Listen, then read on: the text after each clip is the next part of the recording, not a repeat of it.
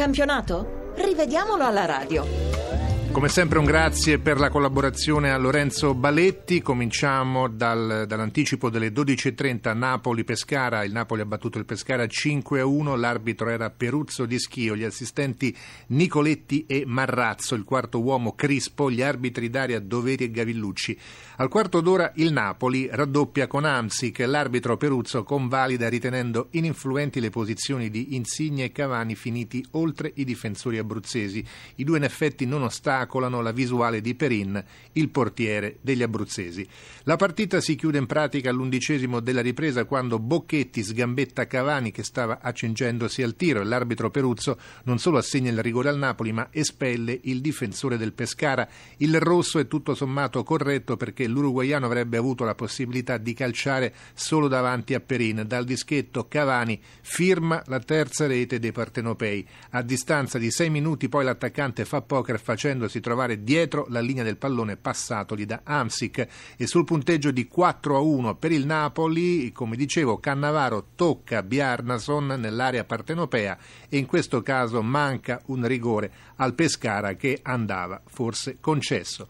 Ed ora Bologna-Atalanta, la vittoria del Bologna per 2-1 sull'Atalanta. L'arbitro era Giannoccaro di Lecce, gli assistenti Nicolai e Doboz, il quarto uomo Cariolato, gli arbitri d'area Banti e Giacomelli. Al sedicesimo il Bologna in vantaggio con Diamanti su calcio di punizione, ma è determinante la deviazione di testa di Denis che cambia la traiettoria del tiro allargandola alla sinistra del portiere. Al cinquantesimo il pareggio dell'Atalanta con Denis che va via in posizione regolare regolare. Prima e dopo questo gol l'arbitro Giannoccaro annulla due reti alla squadra bergamasca in entrambi i casi per fuorigioco. Nel primo di Manfredini che segna di testa, nel secondo di Bonaventura che fornisce l'inutile assist a Denis. Corrette ambedue le decisioni dell'arbitro Giannoccaro.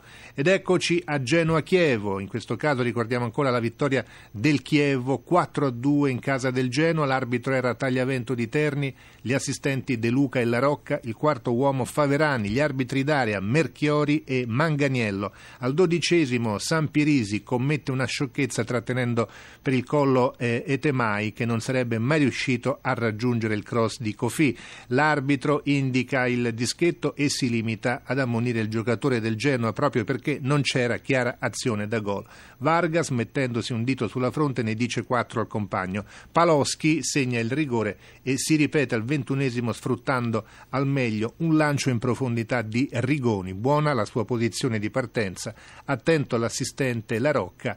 C'è Sampirisi sciagurato dall'altra parte del campo che tiene in gioco Paloschi. L'ex attaccante del Milan che triplica alla fine del primo tempo deviando di di testa nel rete, un assist di Guana partito in posizione regolare. Bravo Paloschi a uscire dal fuorigioco iniziale in cui si trovava. Sul punteggio di 3 a 1 per il Chievo manca un rigore alla squadra veneta per il clamoroso Mani di Granquis che con il braccio sinistro, del tutto staccato dal corpo, intercetta un cross di Terò. Tagliavento ci capisce poco in questo frangente, ma che ci stanno a fare allora gli arbitri di porta se non vedono falli del genere? E al 73 il Chievo si ritrova con un uomo in meno per le due ammonizioni munizioni collezionate da Andreolli in due minuti, entrambe giuste.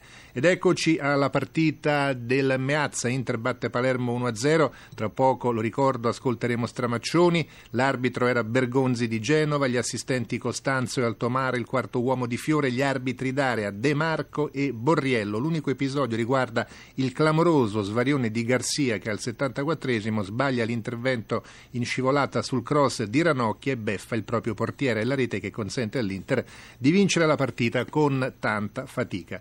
Siamo ora all'incontro dell'Olimpico, la vittoria della Lazio sul Parma per 2-1, l'arbitro era guida di Torre Annunziata, gli assistenti Viazzi e Liberti, il quarto uomo De Pinto, gli arbitri d'area Massa e Fabri. Il Parma protesta con l'arbitro guida per un paio di decisioni sfavorevoli nel primo tempo. Al ventesimo non espelle Biava che, ammonito un minuto prima per un fallo di mano, non si preoccupa del pallone e va dritto contro Parolo. Manca il secondo cartellino giallo e Biava, proprio lui, segna il primo gol della Lazio dopo aver sfiorato il pallone con il braccio destro. Deciso ma regolare invece il contatto precedente tra eh, Siani e Gobbi. Poi al ventinovesimo il direttore di gara non punisce con il rigore un fallo di Close che con il braccio alzato devia in angolo un colpo di testa di Parolo. All'inizio della ripresa, simulazione grossolana di Radu, l'arbitro lo ammonisce e il rumeno ha il buon gusto di tornarsene nella sua metà campo senza fiatare. Al 66 il Parma riduce le distanze con Belfodil che sbaglia il rigore ma si riscatta sulla respinta del portiere laziale Bizzarri, punito lo sgambetto di Mauro ai danni di Sansone. Eccoci alla partita di Siena, ne abbiamo parlato poco fa, la vittoria della Roma per 3 a 1, l'arbitro era Mazzoleni di Bergamo, gli assistenti Paganessi e Meli, quarto uomo Bianchi, gli arbitri Daria, Celi e Ostinelli. All'undicesimo Calaiò prima e Rubin poi finiscono a terra nell'area giallorossa senza subire fallo. L'arbitro fa giocare senza estrarre i cartellini per la simulazione. Sul finire del primo tempo Sestu tocca da dietro Florenzi senza avere alcuna possibilità di colpire il pallone, neanche ammonito in questo caso. Poi bravo l'assistente Paganessi a valutare la corretta posizione di Florenzi e destro nell'azione del pareggio giallorosso firmato dall'ex attaccante senese in posizione regolare. Qualche secondo prima del terzo gol della Roma il Siena aveva reclamato il rigore per una caduta in area di Larrondo che non subisce fallo dagli avversari. Siamo all'ultima partita, Udinese-Cagliari, la vittoria dei friulani per 4 a 1, l'arbitro era Tommasi di Bassano nel Grappa, gli assistenti Presti e Stefani, il quarto uomo Padovan arbitri d'aria, in questo caso Rizzoli e Pairetto. Al 33 Pereira porta in vantaggio l'Udinese ricevendo un perfetto assist da Conti, e cioè dal migliore degli avversari che sbaglia il passaggio. Sei minuti più tardi Angella raddoppia e mischia. Ci pensa Pisano sulla linea di porta a tenere in gioco tutti. Ancora un pasticcio con gli arbitri di porta, poi Tommasi e Rizzoli non si intendono in occasione di una caduta di eh, Ertò nell'area del Cagliari e l'arbitro principale fissa fischia il rigore, salvo poi ritornare sulla propria decisione. Giusto così perché il giocatore dell'Udinese non aveva subito fallo da Dessena. Regolare il poker dell'Udinese, Pasquale è dietro la linea del pallone servitogli da Fabrini.